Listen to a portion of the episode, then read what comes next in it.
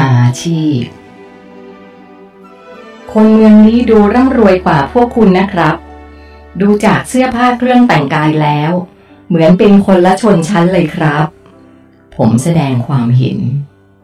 ที่นี่ไม่มีใครรวยใครจนหรอก ที่เธอเห็นว่าเขาดูหรูหรา ใส่เสื้อผ้าอาภรณ์สวยงามประณีตนั้นคือความเหมาะสมที่แต่ละคนเขาเลือกเอง แต่สำหรับฉันที่เป็นช่างตีมีด ฉันก็จะไม่เลือกการแต่งกายแบบนี้ เพราะการแต่งกายที่ไม่เหมาะสมอาจจะเป็นอุปสรรคต่อการทำงานของฉัน การที่ฉันไม่เลือกใส่เสื้อผ้าแพรพันไหม เพราะมันไม่สมบุกสมบัน และสบายเท่ากับผ้าฝ้าย การที่ฉันไม่เลือกใส่แหวนสร้อยคอ และอัญมณี เพราะมันไม่ถนัดเวลาที่ฉันทำงาน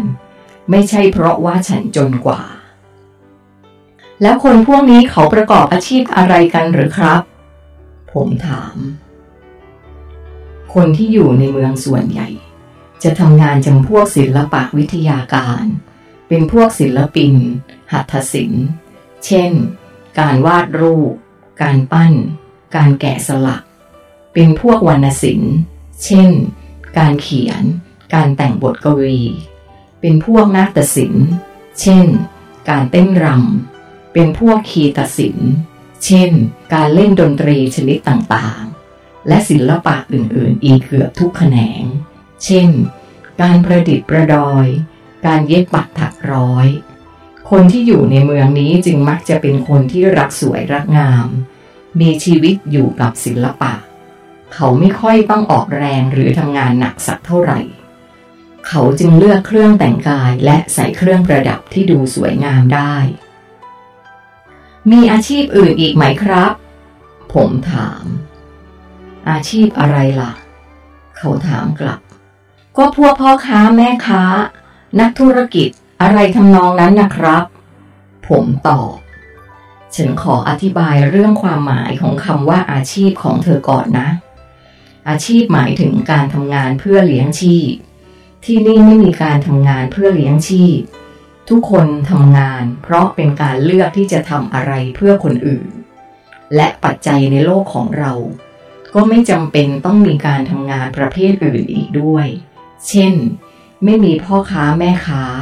เพราะเราไม่มีระบบการเงิน เพื่อมาใช้แลกเปลี่ยนสินค้า เราไม่มีนักธุรกิจ เพราะผลผลิตของทุกคน จะถูกนำมาแบ่งปันให้กันและกัน ไม่มีการซื้อการขายใด ๆ ทั้งสิ้น ทุกอย่างให้กันฟรี ๆ อย่างนั้นหรือครับ ใช่แล้วทุกอย่าง รวมทั้งมีที่คุณนำมานี้ด้วยหรือครับ ใช่ เขาตอบ เอ๊ะ แล้วรูปแบบของตลาดที่คุณว่ามันจะเป็นอย่างไรล่ะครับ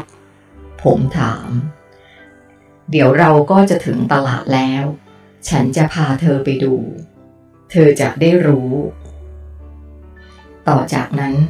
คลายเอิญและโคฮารุก็พาผมเดินตัดเข้าไปในถนนแคบๆ ระหว่างอาคารกลุ่มหนึ่ง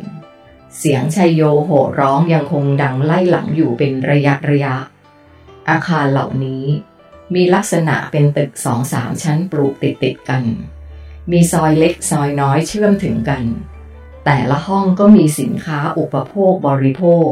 จัดวางอยู่อย่างหนาแน่น มีทั้งห้องเสื้อผ้าแบบที่โคฮารุใส่ คือเป็นผ้าฝ้าย และเสื้อผ้าแบบละเอียดประณีต มีทั้งเครื่องใช้ในครัวพวกหม้อไหจานชาม มีทั้งห้องที่รวมใบชา และเครื่องมือสำหรับชงชา ตึกเหล่านี้ได้ปลูกล้อมรอบอาคารหลังใหญ่อีกหลังหนึ่ง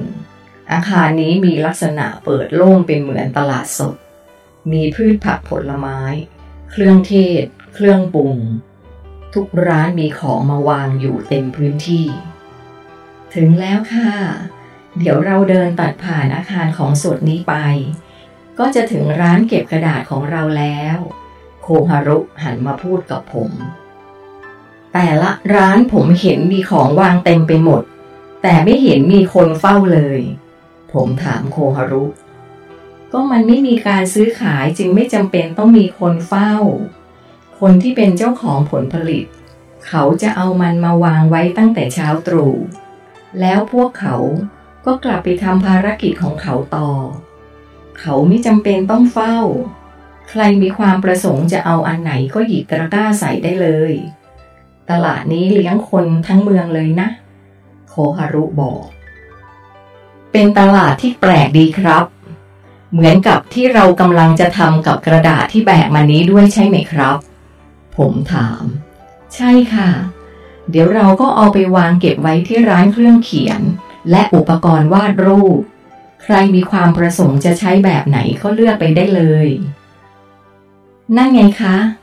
ร้านอุปกรณ์เครื่องเขียน โคฮารุชี้ไปยังร้านที่อยู่ตรงข้ามถัดจากอาคารของศพ เราสามคนเดินตรงไปยังร้านนั้นทันที พอไปถึง ผมกับโคฮารุก็จัดแจงวางม้วนกระดาษลงไปกับพื้น แล้วก็ช่วยกันแกะห่อผ้า กับสายสะพายที่รัดมันออก นั่นฉันวางกระดาษของเราอยู่ตรงนั้น กระดาษของพ่อหมดพอดีด้วย เธอพูดกับผม เธอคลี่กระดาษที่ม้วนออกมาแล้ววางคว่ำหน้า